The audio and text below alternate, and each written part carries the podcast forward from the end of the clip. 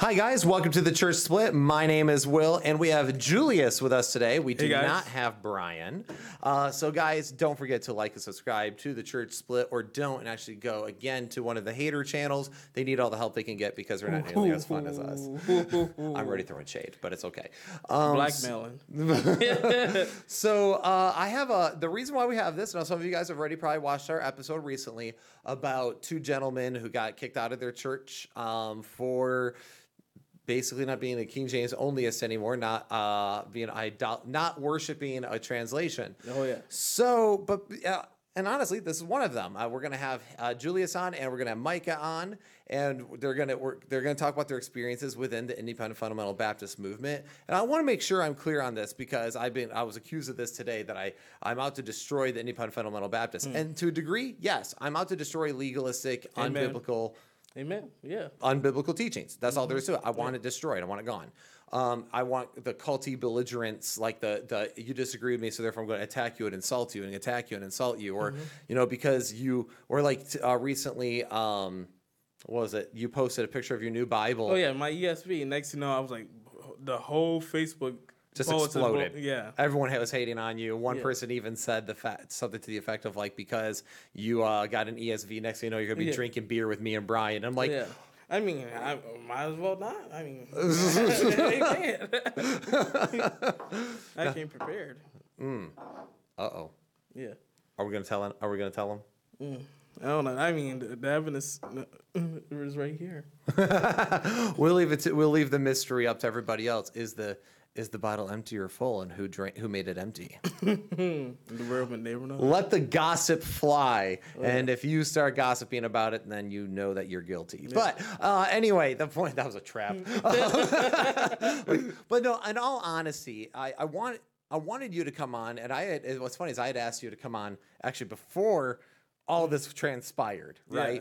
Um, and the, the problem is with the, the you know with a lot of things in the IFB is that there are these false equivalencies. There are people who say like for example if you use an English standard next thing you know you're going to be drinking. Oh, yeah. And things like that where it's like these are not one and the same thing. Or are you going to get somebody who says because you're okay with contemporary Christian music next thing you know you're going to be welcoming welcoming uh, LGBTQ theology. Like these are not the same thing. These are all separate categories. Mm-hmm. Yeah. Uh, and there's a wide spectrum in between there, people, of what people believe. But I wanted people to get to know you personally, especially after that. And I had originally asked you to come on because Yeah. I was seeing you spitting biblical fire, right? I was just like, man, this guy's like, he really is saying some really great stuff. So I asked you to come on.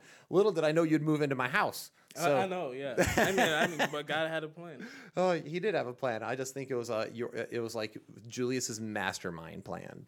He, now what's going to happen is going to take over the church split. Yeah. It's, it's just his secret way to do it. About time. soon, soon enough, Mike and Julius will be running this thing, and uh, I'll just be hanging out. Just kidding. But uh, so, in all honesty, I just want people to get to know you, and I want people to hear your story because I think there's some really important things uh, Yeah. in your story that people need to hear, and some things that some realities that the IFB need to confront. So, um, Julius, why don't you tell us a little bit about yourself? You know, where you grew up. Uh, where you're from? Uh, were you raised in the IFB? Was your family IFB? Just tell us a little bit about you. Yeah. Okay. Um, I was born uh, February tenth, um, nineteen ninety nine, and I was born and ra- raised in Lansing, Michigan. Um, have I been in church my whole life? No. To tell you the truth, it's like um, I was in foster home for about a good three to four years. Very abusive um, environment. Like you know.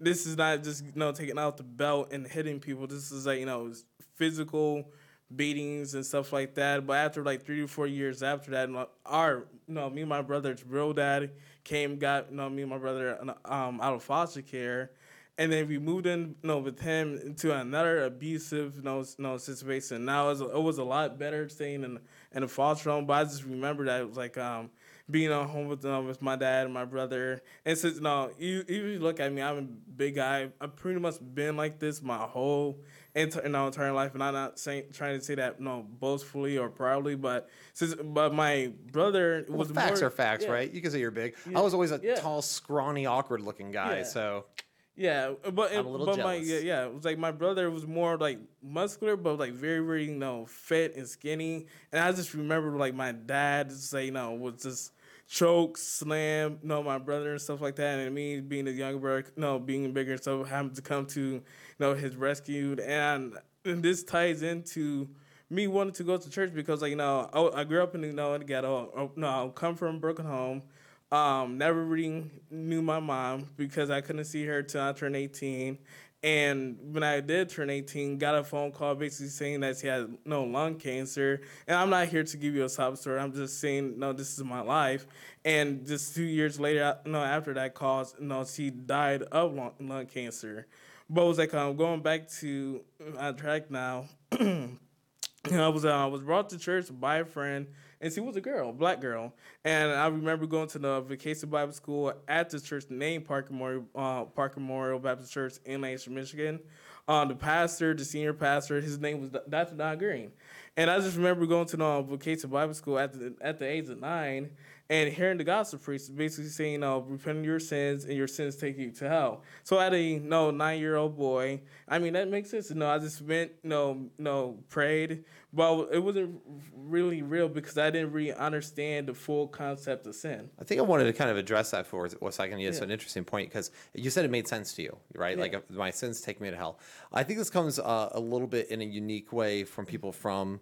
Uh, not from a, such a hard background, right? You lost your mom uh, at a young age. and You never really knew her. Yeah. Uh, you know, you experienced a lot of abuse and a lot of anger and hatred. But because you've seen sin in its Yeah. darkest, deepest depths, like let's be real, Yeah. that's that's raw right Yeah. there in front of you. Because you experienced that when you heard the message, you're like, yeah, that's why people deserve hell because I, Yeah. I see what it is. So I just wanted to make sure I, I Yeah, wanted no, to no, address you're that a little yeah. bit because I, I we hear all the time. Well, how does hell make sense? Well, uh, well, if you've been through some stuff, and you've seen how you've you've seen how dark people can be. You go, eh, okay, no, I actually see how this how why there's torment. So continue. I didn't mean to interrupt. no, I just wanted good. to address that. And so yeah, it was like no, no, nine years old, going to the vacation Bible school at that church, and I just made a no professing the faith just for the fact that I did not didn't want to die and go to hell. It was never for the fact that oh I'm a sinner and Jesus no Christ died on the cross for my sins. Well, it was a year later when I was um, in junior church. Um, a man named um, John Vessel was preaching, and what was weird was he was preaching against homosexuality. Now I am not no sodomite, and I don't hate homosexuals, but I do and I am against their sin because the Bible preaches against it. I mean, if you're a Bible believer, you got to believe the Bible. But I mean, love them, but that's not the point right now. So I, I was after junior church, and uh, I realized that it was my sins that you know, put Christ on the cross, and it was my sins that was going to put me in hell if I reject you know, God's you know, wonder, wonderful love of salvation and the gift of salvation. So after you know, the junior church was you know was over with, you know, I was like, know, I raised my hand. I was like, hey, I was like, I finally understand that know, I'm a sinner, and I would like to you know have somebody show me from the Bible uh, how I can be saved. So to make that long story short, at a um at a very young age, at know, ten years old, I accepted Christ as my um, savior. But I wasn't really faithful to church. I was like, you know, I would come here and there stuff like that. But I was like, but I was still kind of quote unquote preach because I was still trying to witness to my friends and everything. And it was it was weird because like, you know, I was living know, best of both worlds. I was like, I was in church, then I was church, and I would go into all these parties and stuff like that. And I never really drank. I know I never drank, I never smoked. But I was like, I was just, I remember, you know, being like 12, 13 years old and stuff like that, going to all these different type of parties and stuff like that. And I'm looking at all this, is like, man, this is vain.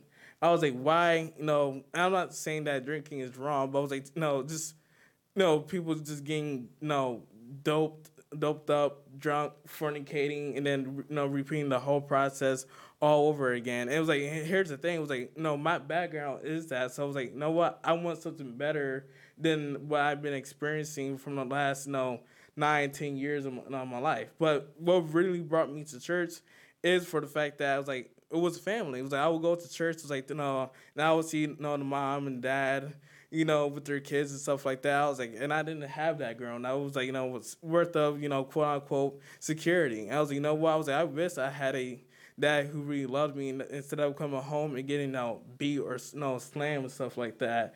And so that really drew me to the um the, uh to, into the church, which it was an independent fundamental Baptist church. And I remember um kind of going ahead because all this other stuff is not really important. But I got a letter the mail from my youth pastor. Um, and I was no, in ninth grade, and and the letter simply just said it was like, hey, it was like we wish that you would come back to church. You know, we missed you. And the, no, the, the man that wrote that letter, his name was um, Mr. Chartier. And I, you know, when I got that letter, I was back in church. I don't know why, but that letter basically did it for me. but here's here's the weird thing. So now I'm back in church, fully, you know, you know on fire for God. Uh, working in the Bible printing ministry, you know, glue binding books, um, collating, uh, making you know, John and Romans in the New, you know, in the New Testament, in Romans, and all these different you know, languages and stuff like that. And then something bad happens. Um, they wanted me to go to the uh, to the Christian school there, right? But um, my during my sophomore year, uh, sophomore year and, and during the summertime when I was going to my um, junior year of high school, um, I was helping my youth pastor, um, um, Mr. Chartier, um, build an addition onto his house, and I didn't have my phone on me because like um, we were you know around like heavy you know equipment. There was like bulldozers. Oh yeah, and don't want to break expensive stuff. Yeah, Yeah. I was, so I kept my phone in the vehicle, and I just remember uh, my pat, you know, my youth pastor going inside real fast. His wife saying something to him, and he came out was like, "You need to call your dad and your brother because something bad happened." So, you know, I just go and grab my phone, you know, real fast, you know, so forth. And next, you know, Child Protective Service, you know, got called on my dad because my next next door neighbor saw my dad literally pick up my brother and slam him on the concrete ground, ground like you know profusely.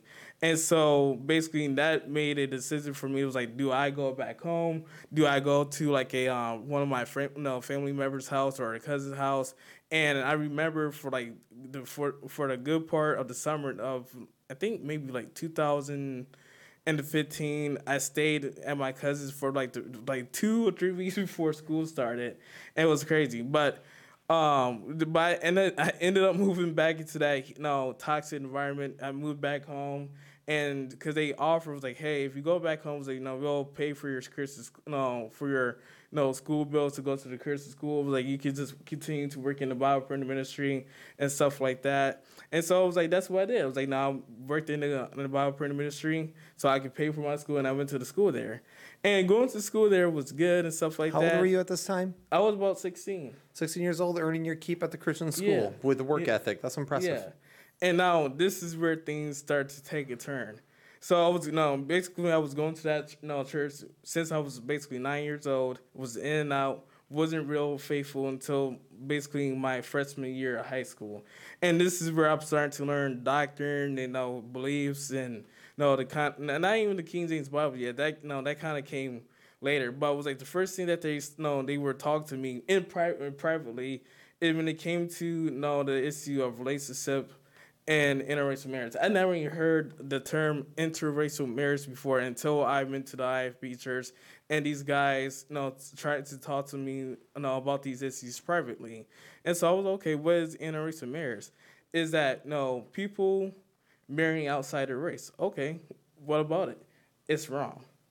Wait, what? marry outside it was like marrying outside your race is wrong? Yeah. I was like, where in the Bible does it say that? I was like, I was like, I want you to show me, because I I come from a very diverse back you know, background. I mean, I went to school with you know whites, blacks, Asians, Indians, um, um, Greeks and stuff like that. So um, was like, was like I was I was just I was sincerely confused because like I never heard this before. So next thing you know, it was like they went back to like Genesis and talked about the you know the curse of Ham. I was like, okay, what is the curse of Ham? Oh, um, black people are cursed. I was like, wait, black people are cursed.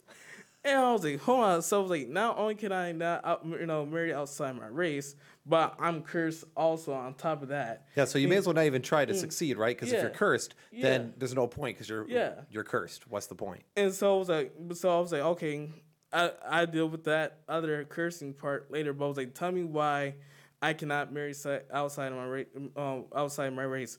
Well, because no, I had no the no, um, my youth pastor, and I actually had no the pastor wife. Her name was um Terry Green, and said her reason was. Um, this is not today, but it was like back in like five or six years ago. She told me to my face that it just be better if I just marry somebody that looks like me. That was my own color. Now, to be fair, now before we get too much further into that, so Yeah. we're now we, so you know, we see, you understand how you, you know, you got Yeah. Mm. saved and you got pulled into the IFB because it brought you, in a sense, some sort of security Yeah. or stability. Now you're experiencing racism. Now, here's the thing: I wanted to clarify in here because one of the things that people don't understand is that the IFB is actually f- filled with racist beliefs. Um, and here's the thing as well: I want to make sure we're clear. I'm not woke, right? You're not woke. No. We both find woke stuff to be hilarious. In Yeah. fact, you and I were listening to a rap song earlier that I was making fun of it, and you know, I thought it was funny. Um, so you and I are not woke people. We are, we're not all about this, you know, oh, racism is everywhere. But there's legitimate racism. And that's and one of the things I get accused of all the time is that, well, will you just deny racism? Like, no, no. I did I know racism exists. I just don't think it's the, what everyone says it is anymore. Like, it's lost its meaning because what you have experienced is true racism. Uh, and for, when people tell me that interracial marriage is wrong, by the way, if you believe that, uh, you should totally watch. Uh, I have an episode on that. Yes. Um, and my wife is Korean, so get at me, bro. Uh, and so your experiences, so as a, you know, you're a black, you're a young black man, come from a broken home, and you know, it's like, oh yeah, follow God, but by the way, don't don't talk to any of our girls because of your skin color. Yes. And there's a few things that comes to mind with this that flies in the face. It flies in the face of certain things, right? It, first off, it said that God created mankind in His own image, Yep. which means all of mankind.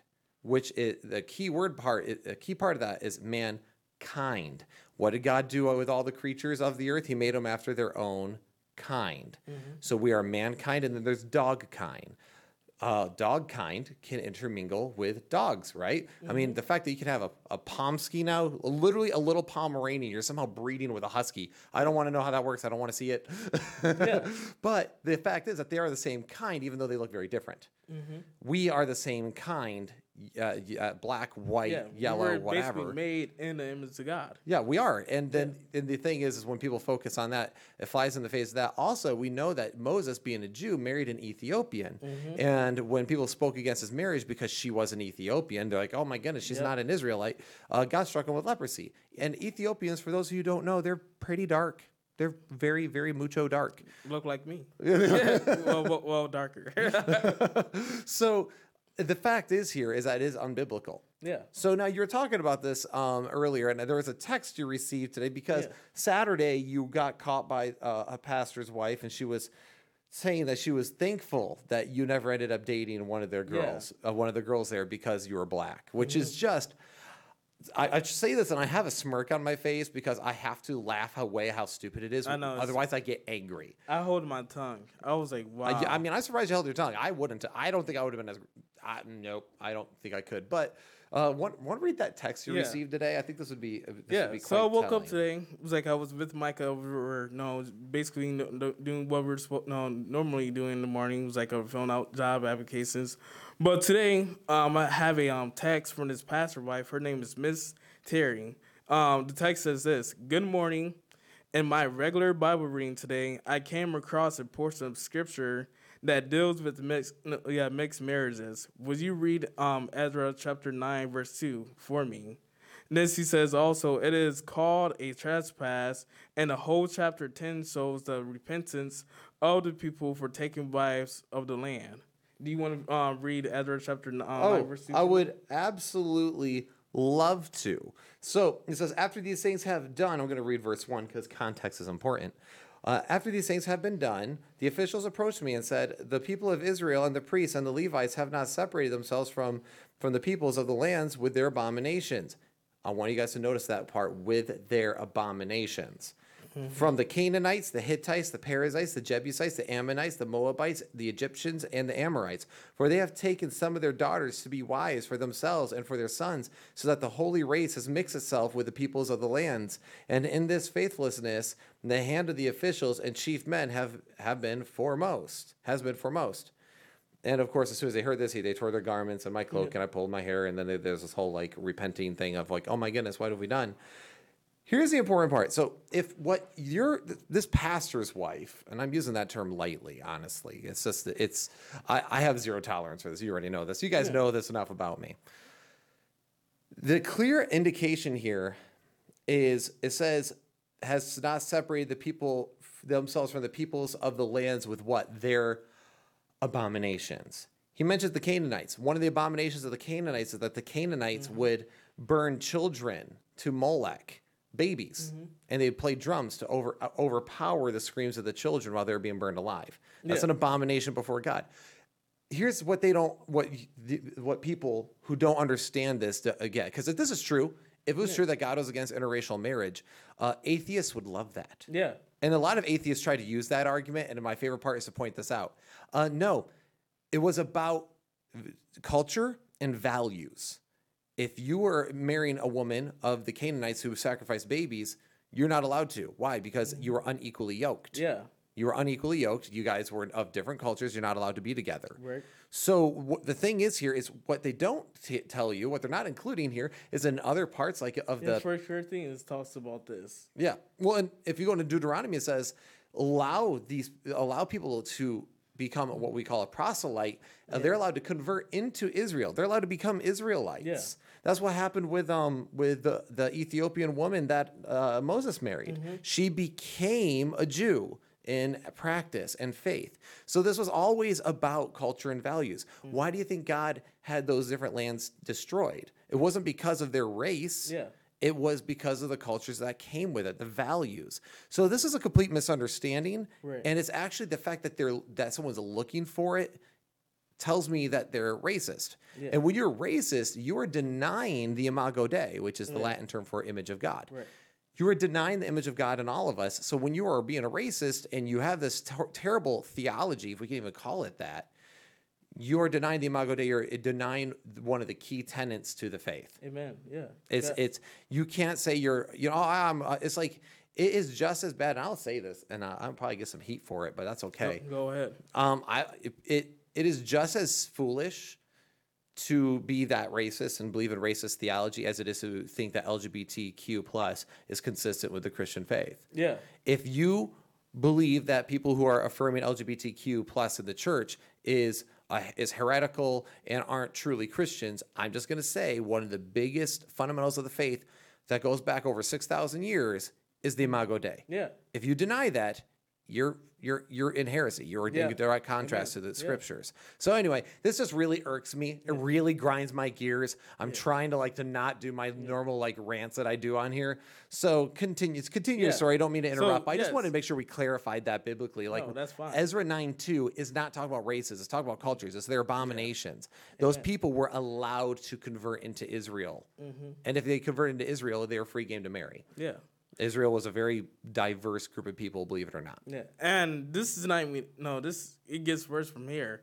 So the pastor wife, you know, tells me these things. Then now her husband's, you know, preaching behind the pulpit, you know, saying that you know black people are cursed and that interracial marriage is wrong. Now you gotta, you guys have to under, understand this that the church that I was going to, I was the only black person there, and there was, you know, there was no black girls or anything like that. So I'm 16 years no, years old. You know, I'm college priest. You know, you know, getting ready here real soon to go off to Bible college, and you know, here's all these good, you know, quote unquote godly, you know, girls, but they're white. And next, you know, if one of these white girls like me, I cannot pursue a relationship. I mean, what if God want, wanted me to be in a relationship with one of those, you know, white girls? Now I can't because you know I'm cursed um no god forbids no mixed marriage which is no is a no biblical lie that you have to twist scripture to get your narrative. But then on top of that now, now it's you know being preached from the pulpit and it wasn't just at that church so i mean i've been to you know other meetings and stuff like that and other churches you know down south and indiana and up north and here you know still hearing that you know black people are cursed now it goes to the fact that you know I'm saved, right? And I was going to that church for like this is probably be around three years, almost yeah, yeah, three years mark. I mean, going to that church faithfully, and now I asked the pastor privately, like, hey, I've been going here uh, three years now, and I would like to talk to you about me getting baptized. And the, um, the pastor was like, oh, okay, um, yeah, let's sit down about it. And next thing you know, it was like in, during that conversation, it was not a very long conversation. It was basically me. Okay, yeah, can I get baptized? Oh, I can't baptize you. What do you mean can't baptize me? When the time is right. Would, I was like, what do you mean when the time is right? I mean, I am saved. Like the time is right right now. When the time is right, Julius. This is Jim Green. also his real name is James Green, said that like when the time is right, I will baptize you. So I waited, you know, cou- no years, and I had other people from that church. I had deacons. I had no man of the church like, hey, just never get, getting baptized. I don't know. Go speak to Jim Green. Yeah, I'm gonna talk to Jim Green for you. Next, you know, they go to talk to the pastor. Never come back to me on no on that issue. I had another guy was like Jules was like I'm not normally able to come to church midnight night because of work, but if you get baptized, I will take off no work on Wednesday so I can just come to see you get baptized. Uh, when we go talk to the pastor. Next you know he goes to talk to the pastor, nada, never comes back to me. I waited years, to, you know, to get an answer and, and never got an answer. And I was just so happens to be, and I was telling Will about this earlier. That was um this is like two years after I asked you know, that pastor if he would baptize me, and every time that, that I myself or others would go to him, he said he just kept on saying, "No, when the time is right, and the time's right." And when I went to him the last time, he got a little bit upset. He was like, "When the time's right, I will baptize you." Okay, so I just left it around. Now I'm going off to Bible college. You know, this is the end of my you know senior year. Um, I went to Elgin um, Illinois, so I went to Providence, uh, and I was staying in one of the rooms that Keith Gomez um, put me in. It was like my own private room, and I was just sitting there, you know, you know, praying out loud. This guy was, you know what? I've been faithful to you. It was like, um, Lord, it was like, um, there's n- now hope. Hopefully, there's not any sin in my, in my heart. It was like, know, I was like, know, he was like, you know, my heart and you know, and matter. And the only thing that I was I want to do is, you know, become part of this church. It's like, no, I'm doing everything, but you know, for the church, but I'm not really part of the body. No, I mean, I, yes, spiritually being saved, but was like, but being like a global quote unquote member, I was not, you know, able to, and I don't know why. And just you know, talking with God, you know, throughout all this time, it was like it was midnight, and I was like, you know what? I was like, it got to be because I'm black. It has to be because I'm black. And this is the, no, and this as soon as I admitted that to God, I got a phone call immediately at at midnight from one no from one of the deacons. And for this sake, I will not say this person's uh, person's name. But if Jim Green ever end up seeing this video, you know who I'm, you know, referring to. And this guy said that I gave Pastor Jim Green five years to come to talk to you about about your baptism, and he never did. I came to you tonight, no, for the fact that I can no longer allow you to live in a lie. And I was like, you don't have to tell me. I figured it out. I was like, oh, you figured it out, so you know why you couldn't get baptized? I was like, who told you? I was like, nobody. I just figured it out. So he was like, okay, what's the answer? I told him, I was like, because I'm black. Was like, wow, you did figure it out. Yes, and that's no, that's the real reason. Not like, not like your garbage racist theology Yeah. didn't give it away, Yeah. right? You're cursed, so why Yeah. would they baptize you into the family? Because the Baptists believe that you're baptized by water into the church family, which is actually not biblical, or nor what baptism slash mikvah ever was. But anyway, I just, of course, yeah, it's like suddenly click, like, wait a minute, I've seen racist crap this entire time. Yeah. I bet you it's because they're racist. Yeah. so forget about Matthew chapter 28 verses 19 and 20 tells us know, to do. And so when I no when I figured out because I couldn't get baptized because I was black, he, um this person this man was like, don't worry about like, don't worry about going to talk to Jim Green. I will go and talk to Jim Green for you. So he did. And he told you know, Jim Green all these things, and this and this is sad that it's like Jim Green knew the truth that I knew why I could not get baptized, and to this very day has not come to me and talked to me no, about these issues. And what's even more sad is that he said that I would have baptized you, but you know, but you said that I didn't want to get baptized here anymore due to the respect uh, no, of Dr. Don Green. And I did tell him that I was, you know, praying, and God told me out the respect of Dr. Don Green not to get baptized there. But more importantly, the main reason, other than what God told me, was like, you know what, if if I couldn't get baptized because I was no because I'm black, I don't want to be a part of this church anyways. If like no, if you're telling no pe- no black people that they're cursed, that they cannot no marry outside the race no their race, and then saying that you know the reason why we don't also don't allow black people to marry white girls because and join the church because we don't want their culture no corrupting the church here. Yeah, because well, black culture goes if we can use that term, black Mm. Yeah. culture, which whatever. Um, that that goes against the Yeah. IFB, right? Because they're not Yeah. about they're not about the inner city feel. Like they're not about the Yeah. upbeat and stuff. You know, it's shut sit down, shut up, and let me yell at you for a while. Um, So you experience a lot of racism. You experience actual racist theology, which there's not many people to, that hold to racist Yeah. theology, but the the ones that do, well, they're they're dumb. But but you know, so you experience this. And I received stress too. It was like, oh, if you try to make any move on know, any of our white girls here, and I was like, you can never come to back to my house. I had a church member said, you can never come back to my house. You know, you'd be you know kicked out you know the church. So, with that being said, what did when you're hearing this, you're trying to live life for God, and of course, this is the only church you've ever known, right? This type, Yeah. this group of people. How did that make you feel in the moment? Angry, disappointed, confused? I was more confused, and I was like, I, I'll be honest with you, I was kind of hurt because like, why say these things? Like, here, no, here we're, we are supposed to be Christians, and next you know, I was like, what the, the Christianity that you guys are showing me, basically saying that you know I don't even belong here. Yeah, well, like Christ died on the cross for all Yeah. the white people, not, yeah, not the black people. it's you know it's I'll call it the white prosperity gospel, and I don't say that, and I don't say that to sound racist. No, that's why I'm, I'm experiencing. I mean, I will go to youth camps, I would go to Bible conferences, and be the only black person there. And next, you know, it was like when they see me, you know, I have people, you know, do the stuck up look, and I had you know a preacher. I would go up to preachers, and take their hand, and they will they will yank their hand away from me, and then get go get sanitizer and you know and like clean their hands. Jeez. Well, they don't want to. They don't want to get the curse of Ham on them. And then it had a lot of people in pastor wives. It said it was like you know when they saw me mumble underneath their breath, it was like, what is he doing here? See, and that that so that right there. So okay, now I would like. To, I think it'd be good to make because I, I we, we're seeing obviously there's that pattern of racism here, right? There's Yeah. racism is prevalent. You've experienced it here.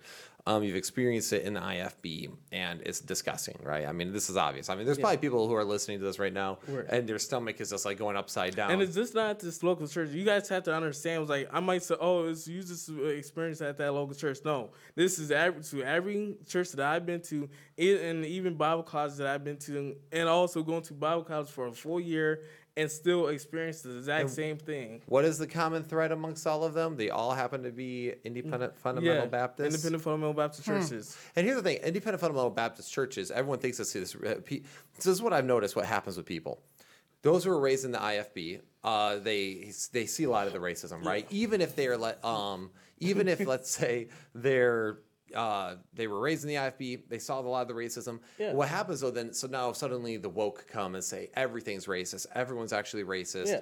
Well, what happens? A lot of my friends jumped on that pony wagon because th- they're from the IFB and they're like, "Oh yeah, I saw racism my entire life," thinking that's this giant issue. Yeah. When it's really no, it's the IFB, and the IFB is actually way smaller than people think. There's Oh, a reason why you could say a name and somebody will know that name in Oklahoma of just a pastor of a church because it's a very small interconnected group of people but they're very loud right? It's like those it's like the loud screeching people at a riot.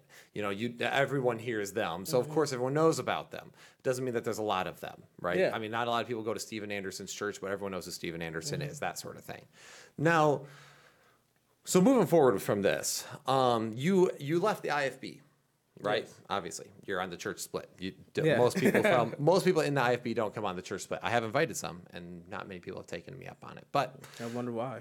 well i mean i just ask questions and questions that you can't answer if you're in the ifb consistently anyway.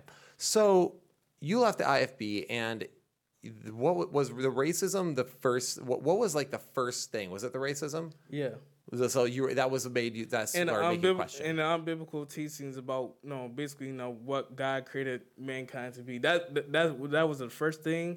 The second thing that really woke me up to all this is when I started to go to Bible colleges, and the next thing you know, and I I experienced easy believism. It was like this stuff was being taught at Bible colleges, and for the people that said, "Oh, you're just making that up," when you're, when you're no when the pastor is telling you to leave out repentance.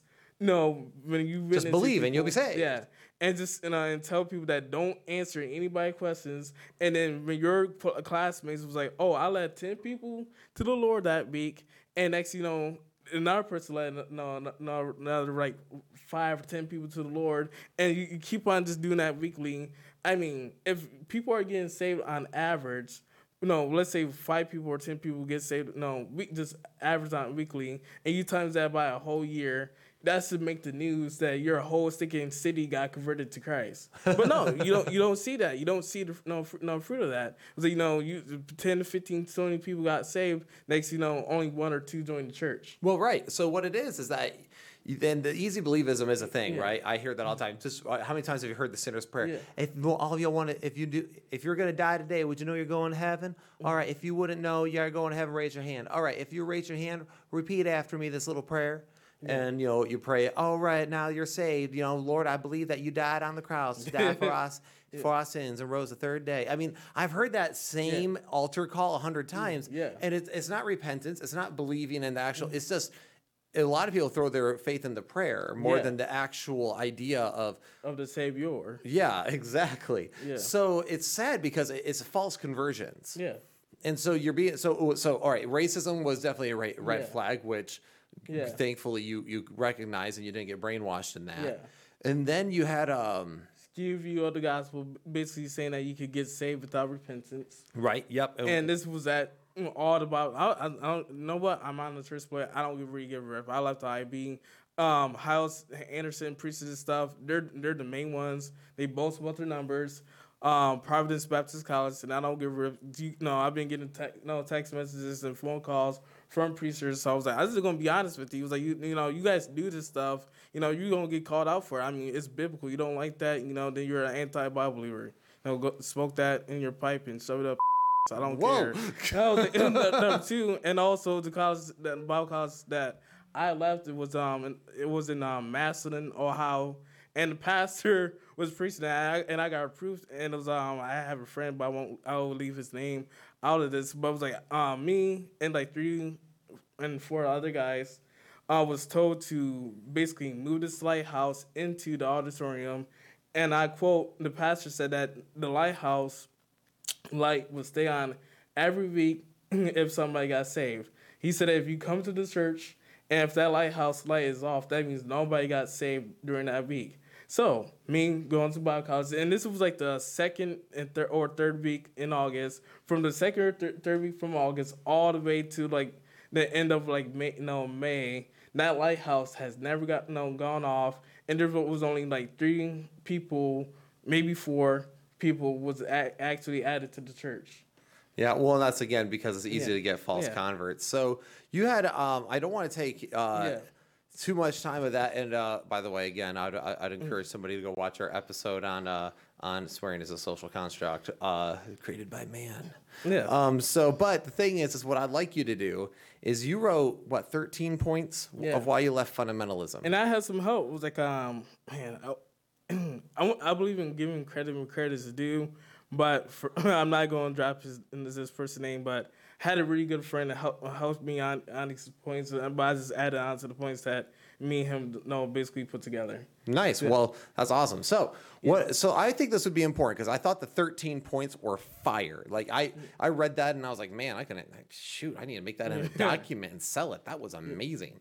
So you you left the IFB. Thank the Lord, and now you're pursuing you know what we call biblicism and Yeah. orthodoxy. And I think a lot of people are, and I just want to make sure I clarify this here.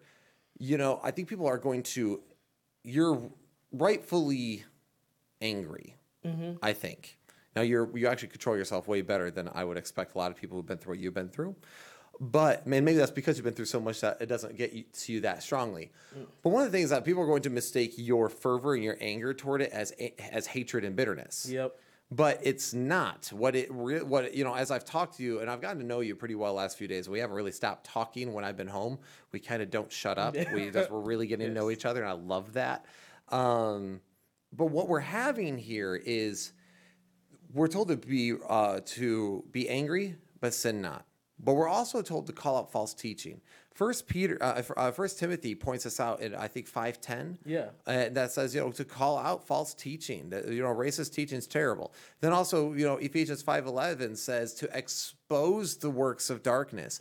And when you have beat people down, and when you say these terrible things, and you have gotten nasty phone calls, and I had, I had one of the people who were angry at you try to get angry with me, um, re- even today, and was trying to demand a phone call. I'm like, look, man, I I get I have zero obligation to give anyone the time of day because everyone everyone who disagrees with me wants to ha- wants to have a Yeah. fight. I'm like, and until you can stop going, you're this and you're that and you're this and you're that, until you can stop doing all the, the, the character And attacks actually have a conversation. and have a conversation, Yeah. that's not worth it. Um, and so you've been getting attacked all day. You and Micah both have Yeah. getting like repeated phone calls and stuff. Yeah. Um, it's gotten nasty. I mean, people are just outright. They're you know they can't accept the fact that you left. You said you said your piece. Um, and it's funny because they're all saying that you're trying to start stuff. Mm-hmm. Yeah. If you follow your Facebook, I'm like he actually said like Yeah. He, 13 reasons why he's leaving, and he Yeah. posted that he bought a new Bible. Yeah. And people got mad about that. So it just goes to show you can't please people. You can't please people. So uh, with that being said, why don't you? Uh, well, let's start going through these 13 points. I think it'd be Yeah. fun. All right. Point number one. So point number one on why I left the Independent Fundamental Baptist movement says this: elevation of IFB culture, traditions, and preferences to a level equal with biblical doctrine and commands, and that's from Matthew um, chapter fifteen, verse nine.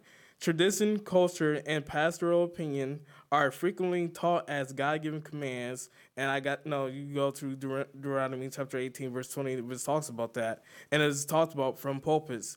Uh, these non-biblical standards are then used to attack and criticize others with different views and are commonly forced on other believers. The independent Baptist churches frequently forsake the historic Baptist distinctives of individual soul liberty. Outward no compliance with the church's culture and or pastors' preferences is often mandated. Church members are not allowed to publicly show uh, differing beliefs or preferences. Yeah, preferences. Pressure and intimidation are used to um, coerce um, co- uh, compliance. A Christian's uh, liberty is Christ is uh, yeah Christ is thus violated by the preferences of those around him. Um, point number two says this: elevation of secondary and tertiary issues like clothing, music, etc., to a place of primary importance to the point of attacking and separating from other Christians based on these um, disagreements. And we go, later we'll dive more into, deep into that if you want to.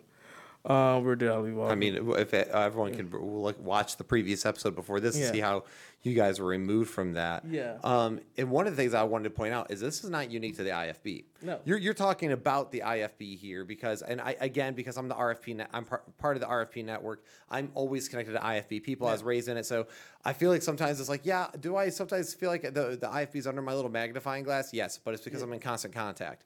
But what you're reading here, what you're stating here, ex- is experienced in a lot of groups of churches. I Mm-hmm. mean, Jehovah's Witnesses are kind of the same way, right? These aren't half the stuff that they believe isn't biblical, but Mm-hmm. Yeah. it's pushed up to man. Well, Pentecostals, certain Pentecostal Mm-hmm. groups are the same way. You know, whatever the pastor says is the ultimate authority. My secondary preferences or whatever are Mm-hmm. Yeah. equal and worth separating over. Yeah. So anyway, I just want to make sure that we're clear. This is Yeah. not a unique thing to the IFB. these are the this is a problem I- in. Christianity.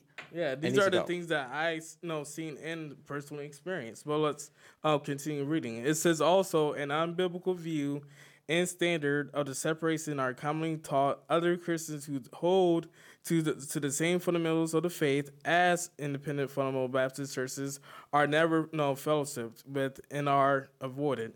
Routine bashing attacking and ridiculing other denominations and groups of Christians, you know, from pulpits, which is funny because like when you start to talk about you know, the sins of that, you know, if you're from that group, they don't like it, but it's okay we rant and bash others who are not, you know, IFB.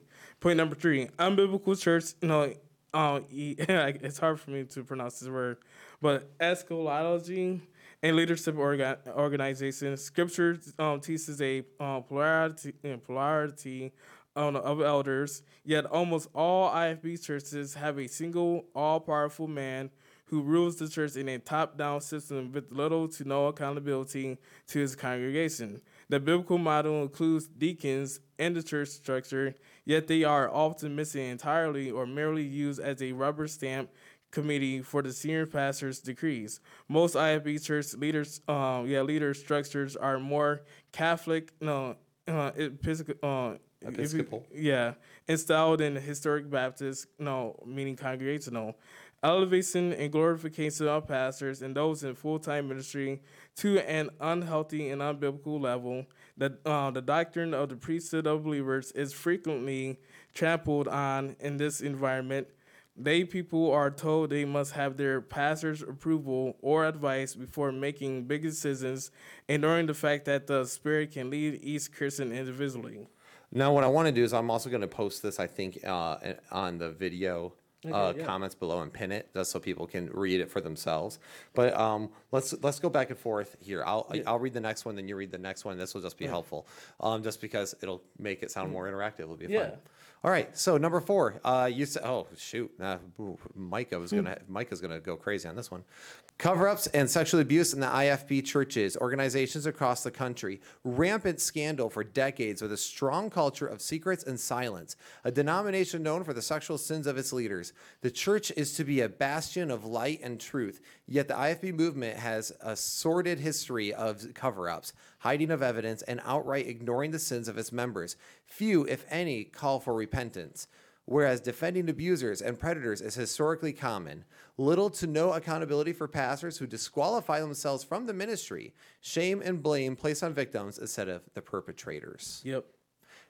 Go ahead and read number all five. right, Number five, lack of strong doctrinal teaching from the pulpits, frequent preaching. Unless it's the King James only, of course. Then yeah. that's the number one emphasized issue. yeah, that's a, no, that's a holy doctrine. Yeah, it's sad. the most important one. Yep. Frequent preaching of the Bible out of context and twisting of scripture to make a good message. No, consequently, the average member of a IFB church has a shallow and anemic understanding of good doctrine, the fundamentals of the faith, and at times even the gospel itself.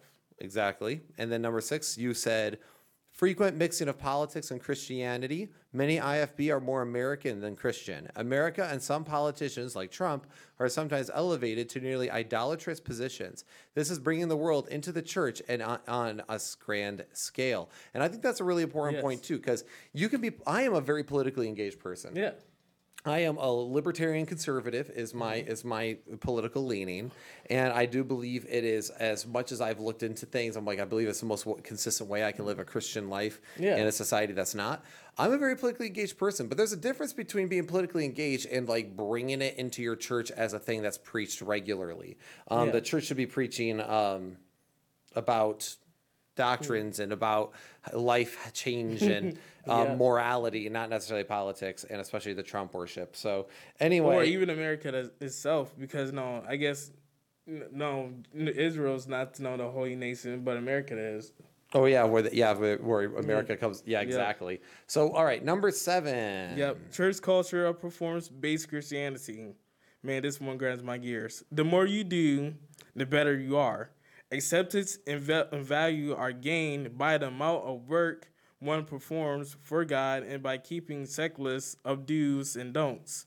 Sanctification is taught as being a result of our hard work rather than the work of the Holy Spirit. The gospel is taught as being only needed for salvation rather than being needed for our daily walk with God.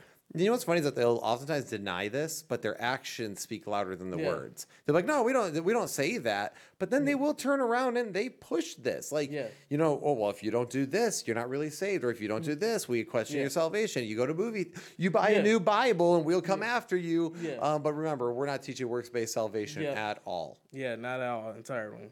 You know, if you, if don't be, if you know if you're not KJV only, you know you're pretty much going to hell. Yep. Don't know who Christ is. Number eight, you wrote uh, church cultures that are harshly critical and judgmental of others. Pharisaical attitudes abo- abound.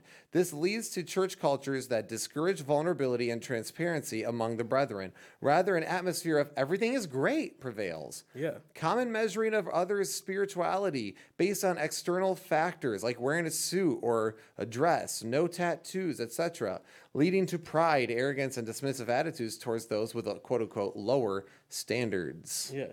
And my personal um, issues with this is that I'm not against people wearing suits. And I had this talk with my pastor and the, and the men of my former church multiple times.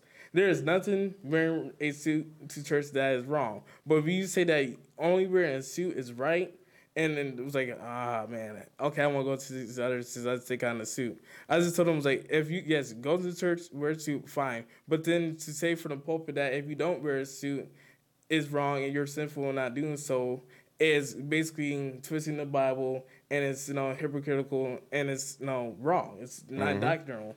Now, um, well, what's funny is like Yeah. number nine we already covered. Your easy believism, right? Yeah. So and then nu- number ten goes along with it, which is just uh, which was covered within that as well. The emotionally manipulation and dishonest uh, invitations, like Yeah. right, like the idea of high pressure altar calls. Yep. Like oh well, you know, keep coming, come on down, come. It's that pressure and trying to get false converts. So it's funny because nine and ten go together, and we already covered those. So I love it when our when fate works together. And here's the thing: a lot of people, you know, a lot of preachers in the ip will say that if you don't get, you know, saved at the altar, that's your, no, that's your salvation is not real. Yeah. Oh well, I I mean I've seen that too, where like always they're not really genuine if you really didn't come forward because if you because they take it as uh, and I've literally heard them say this: you going down to the altar to get saved is uh, affirming him before men apparently. So like, well, remember if you can, uh, don't affirm me before men, you deny me before men, Yeah. I'll deny you, and they'll use that out of context to say that you need to go to the altar to get saved Yeah. because you shouldn't be ashamed of of going forward. Yeah. And it's such a dishonest and there's so many textual and contextual problems with that with It that is, yeah. interpretation um, and it's also really funny because it's, it's very reflective of like those pentecostal high-end charismatic churches where Yeah. it's like come on down But and be blessed come on yeah. down and be blessed but meanwhile they preach against them saying they're worldly i just find it ironic Yep, they're not charismatic, but yep, have So- charismatic practices. yeah so Um, number 11 yeah. is is number is that your turn Yeah, or yeah, it's my turn. okay Um, number eleven says this: a culture and teaching that promotes the um dig dig man dig- denigration your yeah. my vocabulary is so Yeah. good but i have a hard time yeah, reading it in dis- no, in dis- yeah, disrespect of women. Women value is taught as being connected to the quality of a- uh, of a man that marries marries, and then it says um pastor wife, min- missionary's wife, etc. Rather than it being a image bearer of God. It says um, Bible teaching and theology geared specifically towards women is miserably anemic and consists almost entirely of housekeeping and, uh, and husband pleasing. Uh, women are held to unequal and often unbiblical standards when it comes to modesty and are commonly blamed for the sexual sins of men. Yeah, and that's so true. Uh, how many times have I heard of women actually? Yeah. And this is this is prevalent in the IFB. Yeah. Women get accused of making men sin all the time. Yeah. And it's funny because I don't remember Jesus saying, "If a man looks upon a woman with lust, then she better cover up." Yeah. that's not how. That's not No. what Jesus said. Jesus said, "If you look upon a woman with lust, you've committed adultery." What in your own heart yeah, Matthew already? 6, uh, chapter 6, verse 5, I believe. Yeah, and so it's it's uh, it's nonsensical, and it's this all again, like you said, it's the pastor's wife, and it's Yeah. very it's very like it's very denigrating to women in many ways. Yeah. And number twelve, you wrote this that the wrong view of the gospel and believers' baptism and the failure of not being applied to all nations, but is limited to a particular race. That the majority of the IFB churches, but not all of them, would only witness to and baptize. This contradicts Matthew 28. And this is so so true because again, if you're there, and this isn't true for all the IFB. I, I will say this to be to be gracious. Not that all the IFB is entirely racist, but there is a large prevalent, uh, and especially I know the camp of which that you came from. I know that group of IFB, and that does tend to go with that particular group. Yeah. I told you before I went to uh, I was on more high end IFB like Calvary Baptist Yeah. or uh, um, Crown College, Bob Jones. So that that sort of racist uh, theology wasn't prevalent. Yeah. In fact, it was uh, which is why I think in, our church we saw more uh, diversity because it's amazing, man. When you tell black people that they're cursed, they don't Yeah. want to go to your church. No, weird, right? Yeah. like who wants? It, it- what's funny is that how all these people are are very conservative, right? They're conservative Yeah, even yeah. politically, and they probably and I can I'll, I'm gonna make a I'm gonna make a prophetic guess. Okay? Okay. if I had a crystal ball in front of me, I'd be able to tell you that every single one of them hate being being told that they have white privilege. I bet you every single one of them hate being told that they have. Uh, any specialty because they're white, that Yeah. white people have more power, and that white people are racist, and I bet you they they all hate being called that. Meanwhile, Yeah. they think it's okay to say that you're cursed because of your skin color. Yeah. Make that make sense. Either it's either skin color Yeah. matters or it doesn't. Okay. Yeah. So I will let you take this uh, um, take this last one Yeah. and go ahead and hit number 13. Yeah, this this is is my- the one that's yeah. been killing you today Yeah. and yesterday This and is my week, favorite. really. It's my favorite point. Um, point number three is uh, uh, the reason why I personally left no the Independent Fundamental Baptist movement is the use and misuse of the King James Bible by trying to make it the golden standard and superior to all other translations before and after its making. The false view is saying that the King James is the only perfect word of God that the English people and the rest of the entire world should only use. This is crazy. The translators of the the, of the KJV would beg and differ because they, the translators, said themselves it was it was not perfect and would need to be improved upon later. And this entire view, this is it. This is what kills me. This entire view violates Second Timothy, yeah, Second Timothy three sixteen, and also um, viol, um violates um, yeah, I had the scripture in my head. I can't remember, but it just it violates uh, Second uh, Second Timothy three sixteen because what does um, Second Tim- Timothy three sixteen tells us? Now, all scripture, all scripture is you know is given by the inspiration of God and is for reproof, doctrine, and you know correction. So here's the thing. Well, no, did we not have the word of God before sixteen eleven? You know, did not did not you know the sixteen eleven Bible get you know get their you know translated uh, translations or their words from different man, manuscripts? And so, if these other manuscripts were not perfect, that in you know to begin with, and the translators of the King James meant to those other no non biblical, uninspired, not perfect no manuscripts to copy the sixteen eleven. That means that you know the King James Bible sixteen eleven edition it was not perfect even to begin with. If you believe that the King James Bible is is only correct. Well, funny because the uh, the letter to the readers that the King James Mm. writer, the translators even said that, that it's not a perfect translation Yeah. and that it should always be written in the common tongue and updated because they uh, they even knew the difference there. So that's very true. And uh, so these are 13 powerful points. I'm going to copy and paste them and pin them in the YouTube comment below because I think they're just they're so well worded. And I was actually genuinely I was reading like, dang, that's so well said. And uh, honestly, this kind this goes into why I think the IFB is going to slowly die.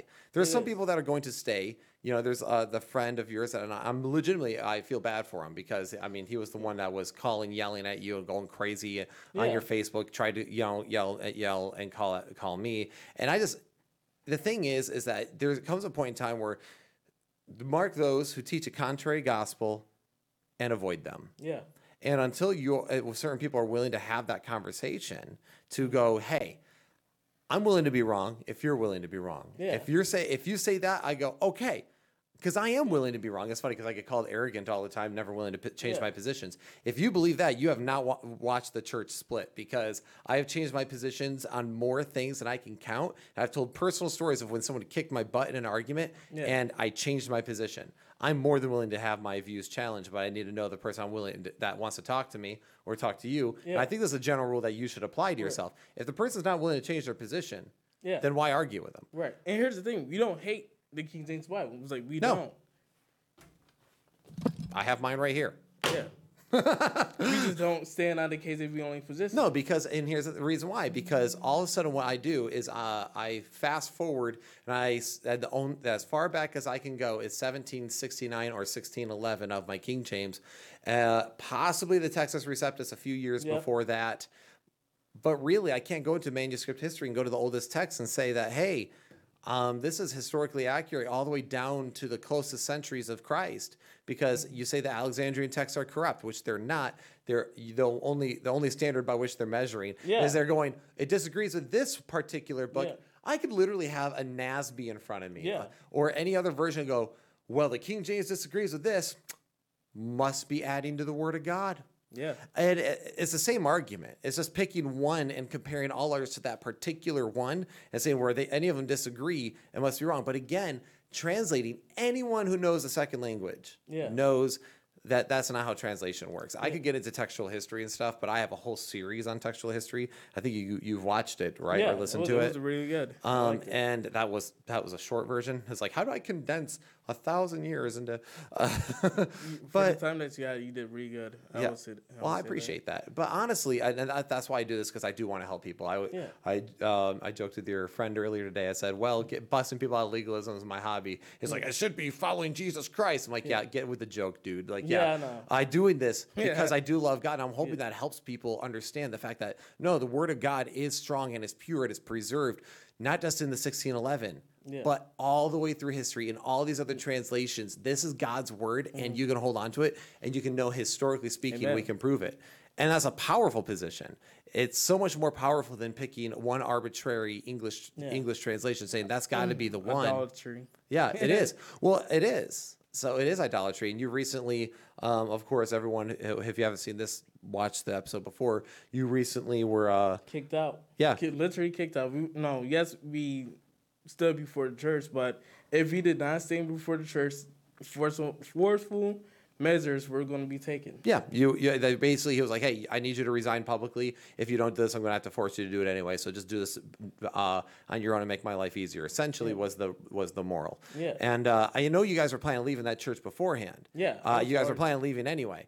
But that doesn't change the fact that you were kicked out Yeah. before you could leave on your own terms. Yeah. and in your own your own terms and your own peaceful way and try to make peace before you left. Instead, that uh, that pin was pulled on the grenade for you. Yeah. Um, and it was forced and told that they would take forceful measures if not. So it, this is guys, and the reason why we're having this episode, it's not just to get hot gossip out there. It's not to take. No. Uh, I- I'll be accused. I'll guarantee you. I'll be accused of taking advantage of you. I'll guarantee you that's going to gonna happen. Be able, as a good Um, hypocrite, even more. And uh, if, what's funny is that it's not that straight up. I I have a message I could show. Before any of this went down, I reached out to you to have Yes. you come on at some point Yeah, because we I had- thought we was had his um, text messages. yeah, here. I, I mean, legitimately. And then it was like, well, I never thought, uh, when I said, oh, you want to come on for an interview, I was thinking over Skype, not next to me in my house. yeah, but I mean, this is better in person. Yeah, it's way more fun. I I actually way prefer in person discussions because it feels natural. And there's also not internet problems. So, Oh yes.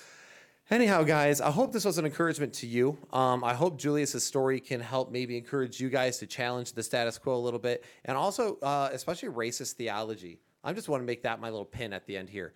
Destroy it, get rid of it, throw it out. It's just as bad. I mean, the Black Hebrew Israelites say that whiteness is the is the mark of Cain and the curse of Ham or whatever, and then we have extreme fundamentalists saying it's black people. Guys, it's not a skin color. If you guys are reading that going, it's a skin color, then you're reading that story wrong. Okay, it was not. They weren't cursed because of their skin. Yeah. They were I mean- I cursed mean, because of I what they get did. though. Oh goodness, it kills me. It's biblical illiteracy is dead anymore, and it drives me nuts. So, and I will say this: um, I was raised in an IFB light church, but then I went to more extreme uh, as I got older. Went to colleges, and that's why I ex- uh, encountered real extremism besides some annoying people in my church. But uh, so I'm thankful that I had a pastor that actually taught theology and doctrine, and he was an expository preacher. He really was. I went to college and I knew a lot of stuff that the other people didn't, but then I got surrounded by extreme crazies, and I was like, no, thank you. So, um, anyway, Julius. Uh, with all this being said, I always ask my guests this. You already know what's coming because I ask all my guests this. How do you think your story here can help unite a divided body? Um, for anybody that grew up in a broken home, anybody that you know was a buzz kid, and I know, I, I mean, I know people who are, you know, personally text me. I just want to make this video just to be encouragement. It was like my thing. It was like, you know, you need you need, you need to know what you believe and why you believe it, and you should not just go to your pastor or just believe in your pastor and not go and study for yourself. Um, you heard my thirteen points. And these are no biblical. I mean, these are biblical reasons why I sincerely left. And I would challenge anybody.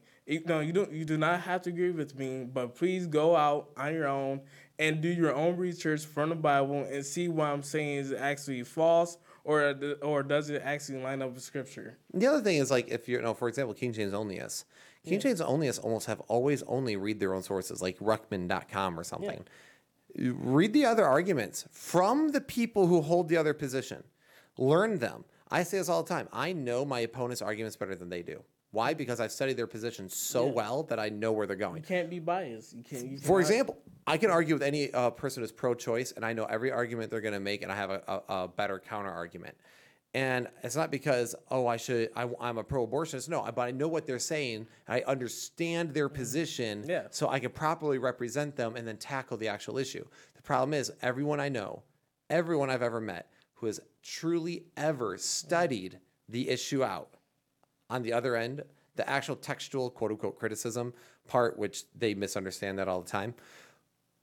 If the, everyone who I know who has actually gone into the scholar, scholarly work has walked out not a King James onlyist Yep. and that's what because it's the evidence. The evidence is overwhelmingly against it. yes. It's there's not a single strong argument for it. Can so I um, can I recommend a book real fast? yeah, go ahead. Um, I think you, you have it in your office here. Um, James White, the um, the King James controversy, Mm-hmm. and there's another one. Shout out to um, Mark Ward for making the book um, authorized. I read it, and that changed my view when I started to look at the King James, not at the Word of God, but as a translation. That's what did it for me. And uh, Mark Ward actually has said he's willing to come on to the show, so I'm excited for that. Oh, yeah. So, anyway, Julius, thank you, man, and I'm I'm glad you came on. I'm glad you told Thank your you. story. I'm glad you were able to kind of get it, say it on your own terms a little bit, and I think that's important that you were able to do that. And I think it's important that people understand the fact that what you did wasn't a flippant decision. You were in the IFB for a long time. You kept challenging it. You went to your pastor multiple times, multiple people with the questions because again, you were experiencing the overwhelming against position, overwhelming evidence against your position. And what you chose to do was you chose to try the other side to see if they have a response. Yeah. And since they didn't, you changed your mind. Yeah, Because- 13 years in the IFB, and I used the King James Bible because no, I was a KJV honest. I did, I hate hated ESV and all these other verses. But I was like, my team was like, I cannot be biased. I was like, I love truth more than anything else, Yep. and I came out not being a KJV only. Well, as Jesus said, you shall know the truth, and the truth will set you free. Amen. So, anyway, thank you, Julius, for that. Guys, if you haven't liked and subscribed to the Church Split, give Julius uh, some encouragement in the comments below on YouTube. And uh, if you haven't, uh, leave a five star review and tell the, tell Julius how awesome he is, even though he is a, a Michigan State Spartans fan. What are you trying to say? I'm just that they're not as cool as the Wolverines. That's all. Uh, the Bible says it's not good for, uh, for us to lie. Uh, oh, well, the Bible also says not to show partiality. So, Okay. um, maybe we should we maybe we should have just put our fights away. all right, guys, take care, and I'll see you next time on the Church Split.